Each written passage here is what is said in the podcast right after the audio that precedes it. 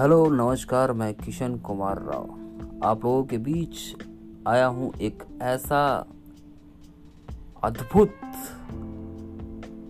चीज़ लेकर, जिसे आप देखकर हैरान हो जाएँगे।